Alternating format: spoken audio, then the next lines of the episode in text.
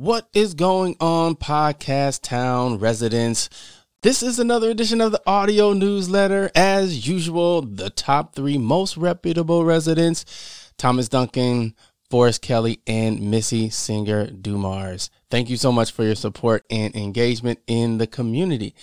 Brief industry news take this week. Spotify is working on making life easier for listeners. And from what I can tell, it's basically they're adding a new recently played tab that will display up to three months of listening history that can be uh, resumed from wherever it was left off. Um, this is their effort to make podcast listening easier and more accessible for people. Now, I have a couple of big announcements for Podcast Town.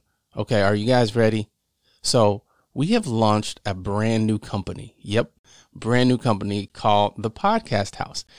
Now, the Podcast House is specializes in podcast editing. That's it.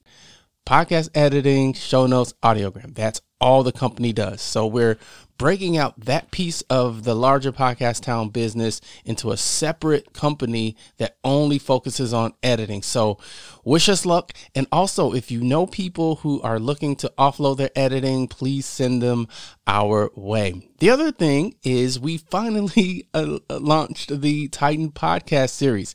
So the link is in the show notes. It's only $5.49, $5.49 to check out this 12 episode amazing adaptation from the Titan um, book that is about an entrepreneur who time travels, learns some things, and grows from those lessons.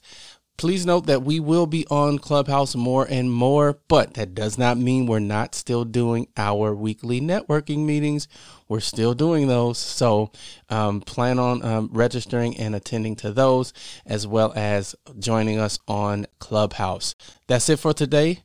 We will talk with you soon.